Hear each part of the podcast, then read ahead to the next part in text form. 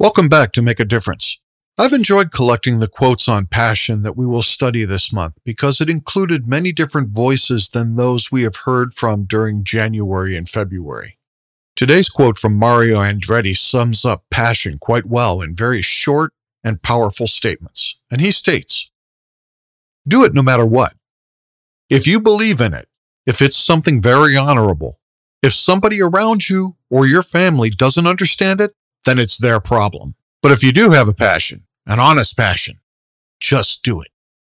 I had to look at when the Nike slogan Just Do It appeared, and after researching it, I can tell you that it was 1988. I can tell you, though, that I didn't see any reference to Andretti in the history of the slogan, and what I couldn't figure out was who came up with it first. But I got a feeling it was Andretti. Let's do it. That's what I'm thinking about today.